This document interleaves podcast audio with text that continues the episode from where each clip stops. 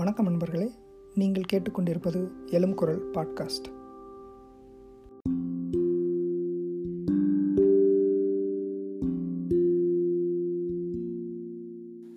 இந்த பகுதியில் நாம் கேட்க இருக்கும் சிறுகதை கனவில் தலையணை எழுதியவர் வைரமயில் சா நாற்காலியில் இருந்து கொண்டே தனுபே ஆற்றங்கரையில் ஓடும் சிறு குறு படகு மற்றும் கப்பல்களையும் ஆற்றின் மேல் பறக்கும் காக்கைகளையும் கடல் புறாக்களையும் சாலையோரங்களில் செல்லும் பாதசாரிகள் மற்றும் அவர்களின் வளர்ப்பு விலங்குகளையும் மகிழ்வுந்துகளையும் துள்ளுந்துகளையும் பேருந்துகளையும் மிதிவண்டிகளையும் குறுந்தொடர் வண்டிகளையும் இடமும் வளமும் கண்களை உருட்டி உன்னித்து கவனித்துக் கொண்டிருந்தேன்.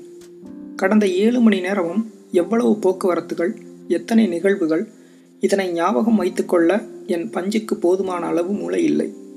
இன்னும் ஒரு மணி நேரத்தில் என் கதை மாறும் என்பதை நினைத்தாலே என்று எண்ணிக்கொண்டிருக்கும்போது அதை விடு இதை மட்டும் ரசி என்றது என் மறுபக்கம். நானும் முடிந்தவரை பழைய நினைவுகளை ஞாபகப்படுத்த முனைந்தாலும் சில மட்டுமே நீங்கா இடம் பெற்றிருக்கின்றன என் நினைவில். ஒருவேளை கால் இருந்தால் நானும் அந்த சாலையோரம் நடந்திருப்பேனோ? அந்த குறு படகில் ஏறியிருப்பேனோ? ஒருமுறை நம்மை நாமே நகர்த்தி பார்ப்போமேன்? நமது எடை எவ்வளவு இருக்கும்?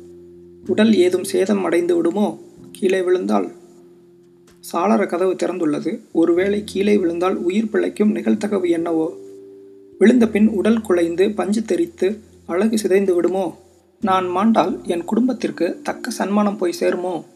தலையணை காப்போர்கள் சங்கம் என் சாவிற்கு காரணம் கேட்டு விடுதி உரிமையாளரை நீதிமன்றத்திற்கு அழைப்பாரோ?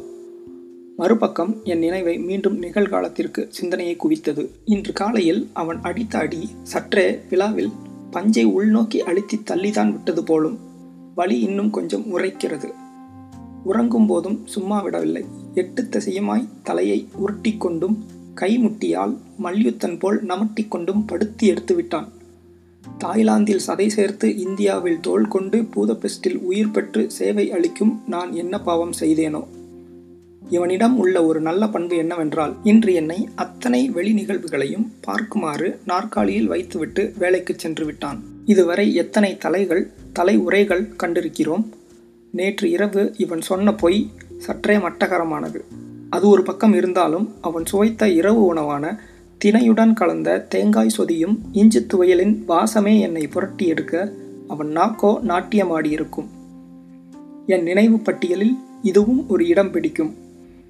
நான் ஞாபகத்தில் வைத்திருக்கும் சில விடயங்களில் பெருமைப்பட்டு கொள்ள வேண்டிய முக்கியமான ஒன்று உலகின் பல முன்னோடியான மூளைகளின் உறக்கத்தை சுலபப்படுத்தி கொடுத்தது. திறவுகோல் சத்தம் இதயத்தை படபடக்க வைத்தது.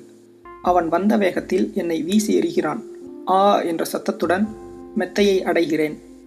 திடுக்கிட்டு முழித்த அவன் படுக்கையில் இருந்தவாறு அம்மாவிற்கு குறுஞ்செய்தியை அனுப்பிவிட்டு தலையில் இருக்கும் இரு தலையணைகளையும் பக்கத்தில் இருக்கும் இரண்டு தலையணைகளையும் தன் அருகே நெருக்கி அணைத்து கொண்டு தூக்கத்தை தொடர்ந்தான்.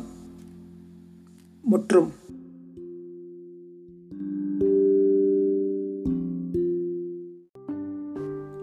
நன்றி. உங்கள் எண்ணங்கள் மற்றும் கருத்துக்களை வைரமயில் எண்பத்தி ஏழு அட் ஜிமெயில் டாட் காம் என்ற மின்னஞ்சலுக்கு அனுப்பவும். அன்புடன் அறிவும் சேர்ந்து பரிமாறுவோம். என் மற்றும் உங்கள் உந்துதலுடன் மயில்.